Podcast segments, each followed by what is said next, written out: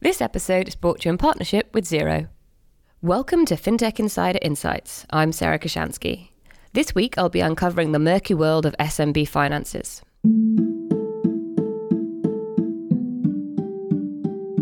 There are approximately 5.7 million SMBs in the UK right now, and they employ almost 16 million people.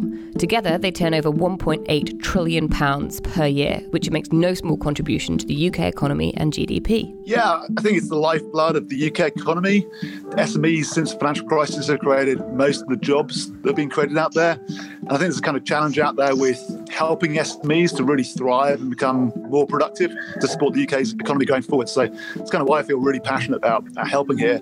And I, I think that the big five incumbent banks just don't really pay enough attention to the, the real micro enterprises and, and small businesses that are heart, heart of the UK economy. We've talked about it a lot before on this show, but SMBs are traditionally underserved by big banks whose business banking user experience is either restrictive or doesn't offer the smaller businesses the support they actually need to get off the ground.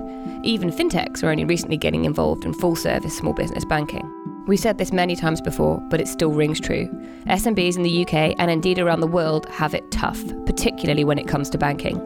SMBs have historically been poorly served by traditional banks and financial services models.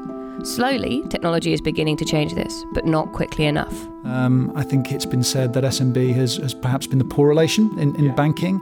This is Ed Burks, Director of FinTech at Xero. Uh, particularly, uh, but yeah, we're seeing an awful lot of, of, really bright people thinking really, really hard about how they uh, engage uh, SMBs, and, and we touched on, on, on, disintermediation. I think that's a very real threat uh, unless banks are able to really get their act together in terms of experience and serving up the right kind of services, and again, recognizing the way that SMBs engage with these services and, and, and buy. We've interviewed small business owners, accountants, and experts to reveal exactly how underserved the underserved SMB sector really is. We've for first hand perspectives on the top three pain points of business banking getting a bank account, getting a business loan, and making and receiving payments once your business is actually up and running. There are multiple stresses and risks and hundreds of other things you need to consider as an SMB business owner when you're first starting out. There's so much to take into account your USP, your pitch, your team, if you have one, your first client, your first payment, your first office, and plenty of other tiny details besides. Kicking off an SMB is a big undertaking. From a banking perspective, the very first thing any SMB owner will need to do is set up a business bank account. To take a deep dive into this, we spoke to some people who have experienced this particular pain point firsthand. We spoke to Paul Bulpitt, founder of Wow Company and head of accounting at Xero, who works with hundreds of small businesses and has seen the same issues again and again over the years. We also chatted with Sam Booth, the CEO of Just After Midnight, a cloud and 24 hour support business. And we spoke to Oren Greenberg, digital marketing manager at Kurve, where he helps enterprise clients and funded startups with their growth. With his varied experience, Paul is more than qualified to tell us how difficult it is for an SMB just starting out to do something as simple as open a bank account. My name is Paul Bulpitt. I'm the head of accounting at Xero in the UK and co founder of the accounting firm The Wow Company. So I've actually got first-hand experience of the pain of opening a business bank account with a mainstream bank. Uh, we arranged a meeting with this particular bank uh, in advance. Uh, we answered some pre-qualification questions to check that it was okay. Went into the branch and we were treated beautifully, lovely service, cups of tea, etc. Then it was pretty much when we were we'd been there an hour and we still felt that we were no closer to being able to actually open the, the bank account that we started to uh, feel a bit uh, uneasy about the, the experience. So we were we were asked lots of basic information that, in my view, the bank probably could have. This is like publicly available information that they, they could have got in advance or after the fact. Two hours in, we basically got up and, and walked out, having, having wasted my business partner and I having wasted two hours in the branch and how, however long it, it took traveling. You just you see why people are reluctant to, to switch banks. So even though the service with our current business bank uh, has been uh, atrocious for like very long time with some hideous stories of, of, customer service. We're still with them because the, the thought and the pain of having to switch to another bank is that painful. Everything is incredibly cumbersome, complex, lots of paperwork. You know, I do everything digitally. Every time I have a problem, I have to send in a physical letter, which doesn't really make much sense to me. Like, why can't I just send an email or have even do things in a phone call? This is Oren Greenberg, digital marketing manager at Kurve. Yeah, quite frustrated every time I talk to a representative. I get different advice on what's how to go about doing something.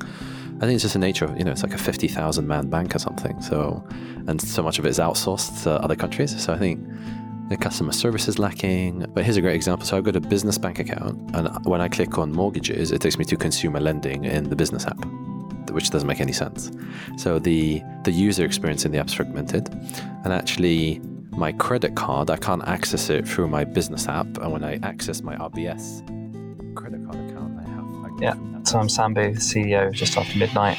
Um, I run a managed cloud business and a 24 7 support business combined. So essentially, we work with digital and creative agencies where they like to give their clients 24 7 uh, service, uh, and clients obviously expect that 24 7 service uh, when they've been built a website or application. And we outsource and provide a white labeled support to those creative businesses. I found the, the process of, of going about comparing the banks and the bank accounts quite, quite easy um, in, in the sense that there's a lot of information online. And, and essentially, I, I, selected what I was going to do based on price being a brand new business at the time, as most people are when they're starting to open an account, or their first account at least.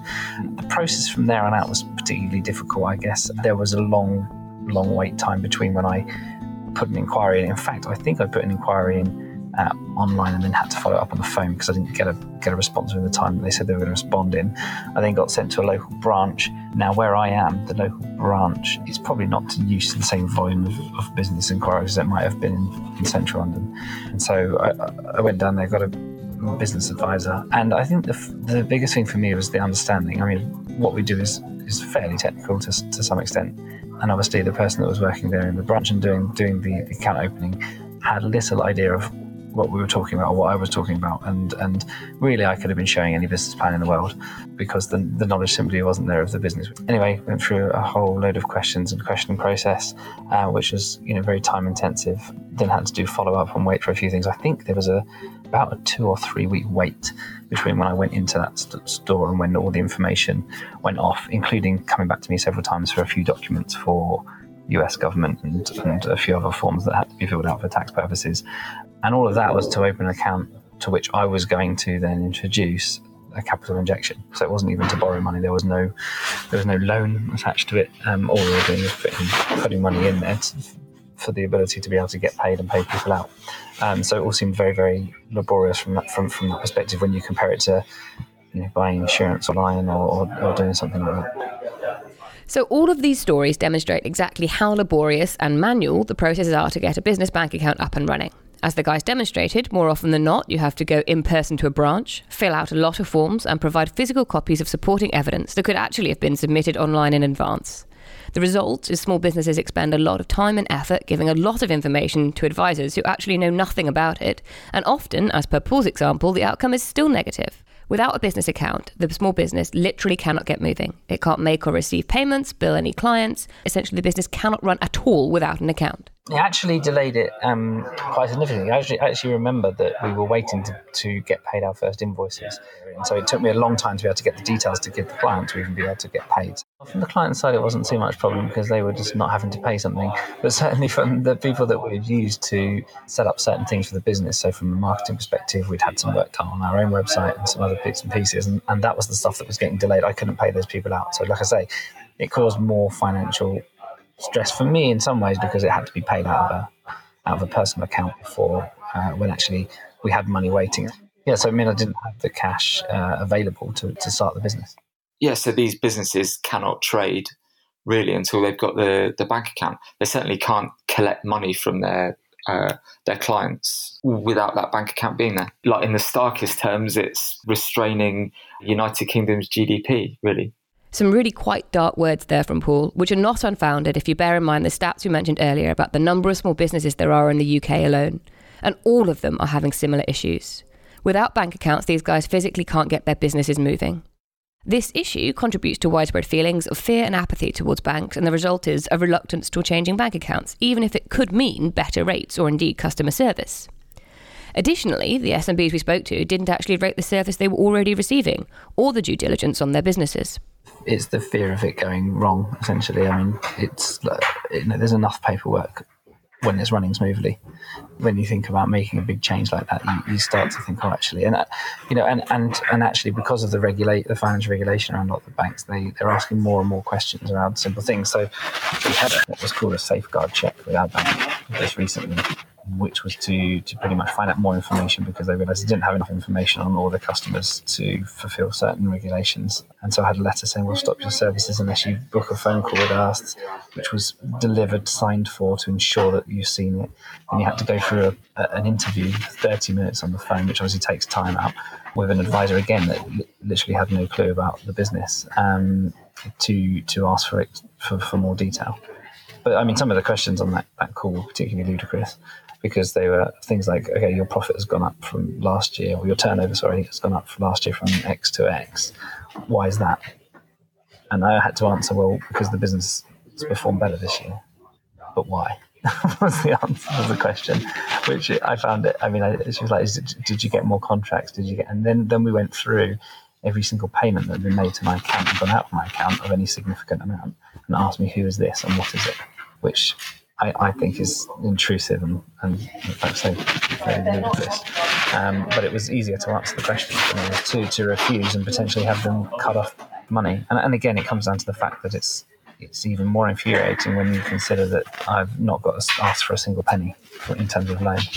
Yeah, and it's not it's not even that they, they didn't even understand our business particularly. It was it's, it seems to me that they didn't understand any business particularly and, and just the basic fundamentals of why one's turnover or profit would increase, uh, or why would you would receive a payment of any, you know any kind of sum over over a certain amount. You know, it seemed um, yeah, it seemed quite incredible the questions that were coming up. So, getting a bank account set up, even to get your business off the ground, can be hugely time consuming.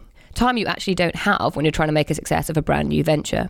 It involves a lot of paperwork, face to face interviews, and sometimes, as in Paul's case, what you want can't even be provided. Or to Sam's point, you have to impart a lot of sensitive data about your business, which feels quite intrusive, sometimes even after the account has been opened.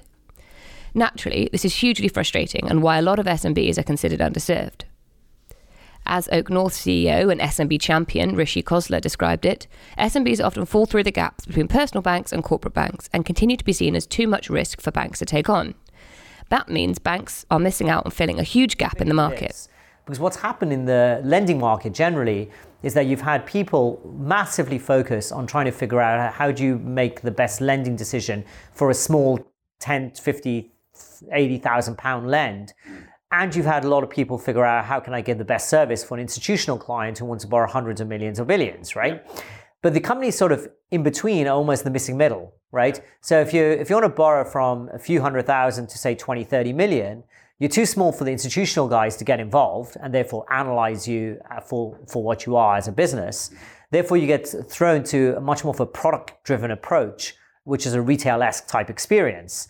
And that just leads to a lot of businesses not getting served. So, in our view, we were solving a real problem, which is this missing middle really not getting served well by existing lenders, either be it debt funds or banks, coupled with our view on how to actually tackle that market, which was really by integrating what we had learned around credit research with actual data machine learning technology to be able to provide significant leverage to do the right type of analysis at the right cost point. So, what's next on the list of challenges for an SMB owner? Well, assuming you now have a bank account, you will almost certainly need to take out a loan in order to grow. As our interviewees can attest, that too is often a huge undertaking. Big banks are very risk averse and take weeks to approve credit. They require lots of paperwork, multiple in person visits, and often it can take nearly a whole quarter to get the credit that SMBs needed yesterday. Consequently, SMBs are turning away from the banks they're affiliated with and going instead to new providers and lenders. So, most businesses with cash flow problems typically realize that they have a problem within sort of like 7 to 14 days of actually needing the cash. And in our experience, most banks are incapable of turning around a finance application within the, the, the two week time frame. Typically, we'd advise a client that it's a, a six week turnaround. Now, there's definitely some exceptions, and, and some banks are, are better than others, but actually, a six week turnaround on being able to access finance is really, uh, really dangerous for a business, really, really put a business under, which is why I think we've seen such a uh, explosion in the alternative finance providers. If you look at the the likes of Market Invoice or Iwoca, they're able to get you finance same day within at least within a, a couple of days. So even in cases where the finance is significantly more expensive with an alternative lender, businesses are still going there first because they can get the cash fastest. And actually, when it's literally a matter of the business's survival. So, in many cases, the speed of access to finance is more important to business than a competitive interest rate. There's a much higher degree of certainty that they'll get the money as well. So, the other challenge with going to the bank for finance is you can go through this four, six, sometimes eight, 12 week uh, application process with the bank and still not get the finance in the end. What we're seeing is a lot of the smaller lenders are actually building relationships with the business in the same way that the, the banks were doing maybe 30, 50, uh, 100 years ago, and actually are able to be more agile with their lending decisions as a result of their increased enhanced knowledge of the business for startup businesses it's a problem, but it's also a problem for like well-established businesses. So uh, it might be that they've got a, a, big tax bill that somehow they need to finance, or more frequently they've just growing businesses uh, picked up a, a, great new contract, but they need the working capital to, to get behind that. The reality is, if you're if you're waiting two to three months uh, to get that finance, it, it's just unworkable. You can't take the, the contract on, and actually, that work, that growth is actually in danger of, of putting the business under. So, if you're running a, a growing business, where are you going to go? You're going to end up going to the smaller, nimble provider that's essentially beating the bank at their own game. Sam was more of the opinion that he'd rather stay away from getting credit at all unless it was absolutely required. And even then, he'd trust a challenger rather than his bank. You know, if we absolutely needed it, we would have no choice but to go through that process, of course. But um, or if we absolutely had something that we wanted to do where we needed a significant amount of money, and I, I think that's the point. I would probably go through the pain of it if we really needed it and we wouldn't be able to survive without it. Would I go through that route through my banking route, if I needed finance now to, to invest or to to even if it was internally to take on new talent or whatever I want to do to push the business forward, would the bank be the first place I'd go? Probably not.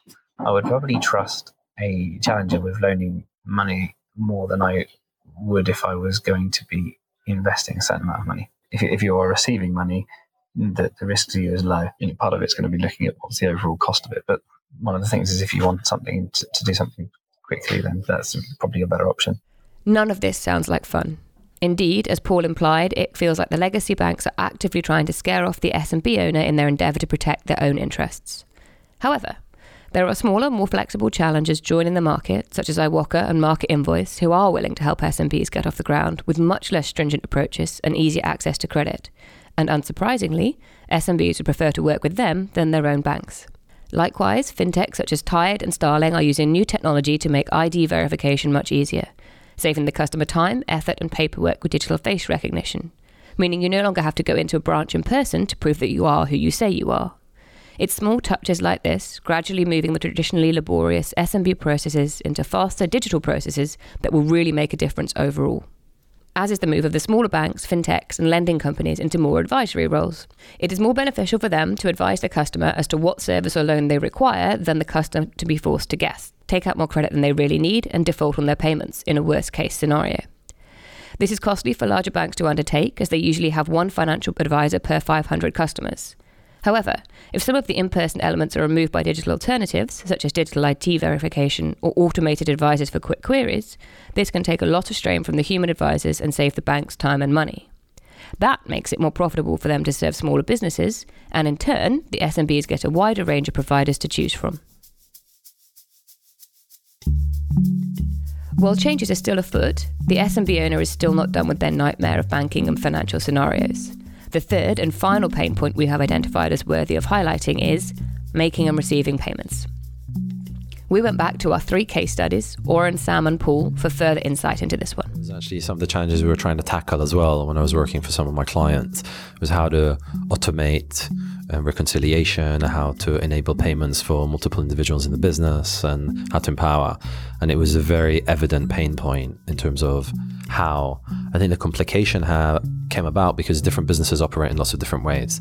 So, some businesses, it's the managing director who makes all the payments. In some of them, he empowers the financial director. That financial di- director can be an interim or he could be part time, he could be a contractor, it could be the secretary, the PA who's doing it, or the office administrator. So, I think some of the complications are you know how easy does the bank make it? And then if a mistake happens who's liable?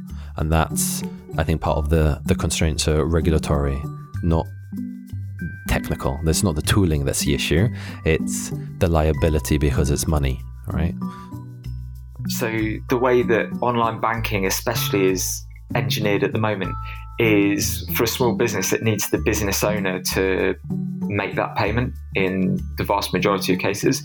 So there are various options for bigger businesses that uh, e- even those are, are, reasonably clunky. But for, for a small business, they're dependent on making all the staff salary payments, all of the supplier payments. So we see uh, clients on holiday have their business in, in reasonably good shape, but have to log in to pay the staff expenses or, or pay a, a certain supplier what it leads to is some business owners are sharing their online banking credentials so that someone else can make the payments for them. And uh, obviously, that's a bit crazy, and uh, c- clearly, you wouldn't advise someone to do that. One of the things that I found you know, mightily frustrating is well, there's, a couple of things here, but one of the things was that um, any international payment that we make uh, cost a fortune. I believe that international payments kind of seventeen pounds at the best, and it can be up to thirty pounds for for one payment if you're making it internationally. Now we work with people across the globe, so we're doing a fair amount of those kind of payments. Um, so that's that's pretty bad. And actually, we we, we do use a, a separate service from our bank to make uh, foreign currency payments. So we go out and we send it to a UK based account of a UK company, and they will uh, do the exchange and send it to the provider or the supplier for us in that way uh, just to save on those kind of transaction charges. And on top of that, we get better rates. So it's actually no brainer to do that. At one point, there was a certain I can't remember exact criteria, but there was some criteria that we hadn't met or it did meet that meant we had to go into. Uh, I think it may have been a value thing. I think it was over a certain value, and we had to go into the branch again. had to go down there and sit in, in a line and wait to see somebody to, for them to actually go on and click around and make the payment for me.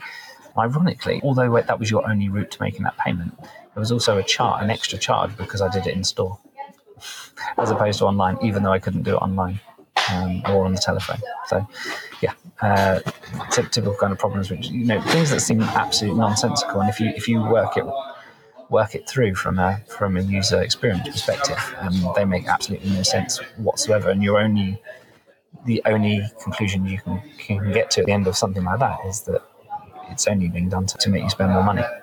We're just one of hundreds of thousands of, of small business accounts that they have. And, you know, the guy at the branch won't, won't remember our name and nobody else will have ever heard of us within that bank and won't really care much, even though for us what we have in there is, is a considerable amount of money. You know, it pays pays 20 people and it you know it runs a business um, so to us it's very important that that's done right and, and done well um, and so yeah, it doesn't doesn't leave a great taste in the mouth when when when you get issues. I mean, we had an issue for a long time where there's suddenly out. There's a lot of red tape involved in SMB payment processes. Often, only a limited amount of stakeholders, in some case, only the business owner themselves, can authorise payments when a business is still quite small. This is quite limiting and frustrating. What if the credit controller is on holiday? How does everyone get paid on time? This can lead to sharing of logins and passwords, which naturally leads to a lack of security and is not ideal. Likewise, international payments are costly and customer service can also sometimes be limited and frustrating. To a small business owner, their business is their world, but when it feels like it's not valued at all by the bank, it can be highly distressing. That's why it's unsurprising when SMBs feel apathetic towards their banks. As we said at the start, SMBs have it tough when it comes to the simplest banking practices and services. So, is this going to get any better? Well, to some extent, it already is. Fintechs and challenges like Iwoca, Tide, and many others besides are making strides in this direction, but it's not happening quickly enough. So much more needs to be done. That said, while these firms meet a subsection of needs, there are still some gaps. So, what do SMBs actually want from banks and fintechs going forward? Oren, Paul, and Sam gave us their verdicts. So, I think there definitely needs to be some government intervention in terms of the regulatory constraints, and I think there needs to be increased competition. And I think the, the lower the barrier to entry into the market and the more contenders there can be, the more segments can be carved out to meet lots of different businesses' needs because so many different businesses have different needs. Um, and it's just not possible to do that even with five or 10 or 15 banks. I mean, it's very, very few. I think for the, the scale and complication of, of the market, you know. I mean, at one point we were doing um, work for clients and we saw that clients who are importing very large volumes, and the whole business is, you know, they're importing, uh, you know, 25 million pound worth of uh, shoes from China, right? Their cash flow component is so critical for their business in a way that it isn't pertinent for other businesses who are very cash rich, right? So Think it just really needs to be tailored and there needs to be more fragmentation, more competition. That's probably the only solution I've come up with. But um, it's exciting what is going on. I think these new businesses are coming about now, there is, I think there are there are specific regulatory bodies that are just for fintech, and that's great. So it is moving along, just slowly. I think there needs to be a better information sharing between the business and, the bank, or they need to make some intelligent decisions on seeing how things are going, even if it's to the case of saying, okay, this business is growing. We can see that from overall transactions volumes or those kind of things. They'll be able to say, okay, this, this, this business is going in this direction, and actually we should give them more support, less support, or you know, or be able to to offer certain things quickly. So if you, you say, oh, good, we've got five more salespeople starting, we need five credit cards, they should just be able to send them out there and then on the spot without any questions and with preset limits based on what they know your your overall business health is like. I think the best possible outcome for small businesses is that the traditional banks continue with the digital transformation they're undergoing. Currently, see some like really exciting signs with some of the traditional banks in terms of digital mandates, being able to set up bank accounts, set up payments so much so much faster.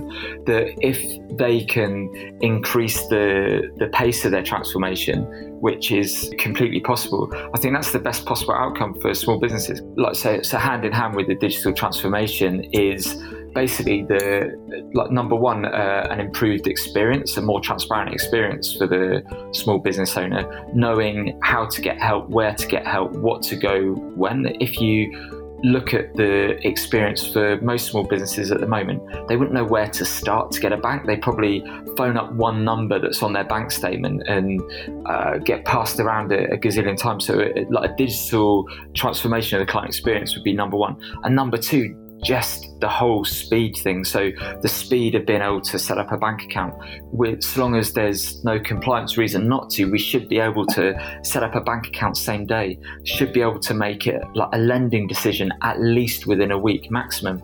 Should be able to enable businesses to, to make payments with like a swipe right, swipe left kind of authorization. Uh, I think it could be really exciting and empowering for small businesses. And we're probably actually not that far away from being able to do it. Like Paul, we think it could be a really exciting time for small businesses. It seems to be the go-to space for innovation and improved customer experience right now, so SMBs have everything to gain going forward. Listen out for a future episode of this show where we'll be speaking to legacy banks and fintechs to see who is doing the most to pave the way for financial service provision for SMBs going forward, and who can effectively serve this huge sector of society. We want to find out about all the exciting developments that are being worked on by digital banking teams to help SMBs, and who is going to win the race and make the biggest difference first. Stay tuned.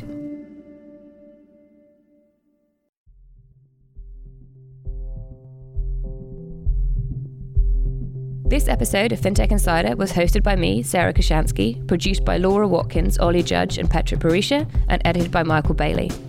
Thanks to Edward Burks and Julian Moore from Xero, Paul Bulpitt from Wow Company, Sam Booth, CEO of Just After Midnight, and Oren Greenberg, digital marketing consultant at Kurve. 11FS transforms businesses and frankly get shit done.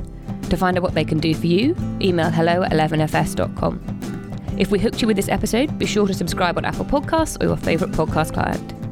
Tune in next week when we venture outside of the London bubble of fintech. Thanks for listening. Goodbye.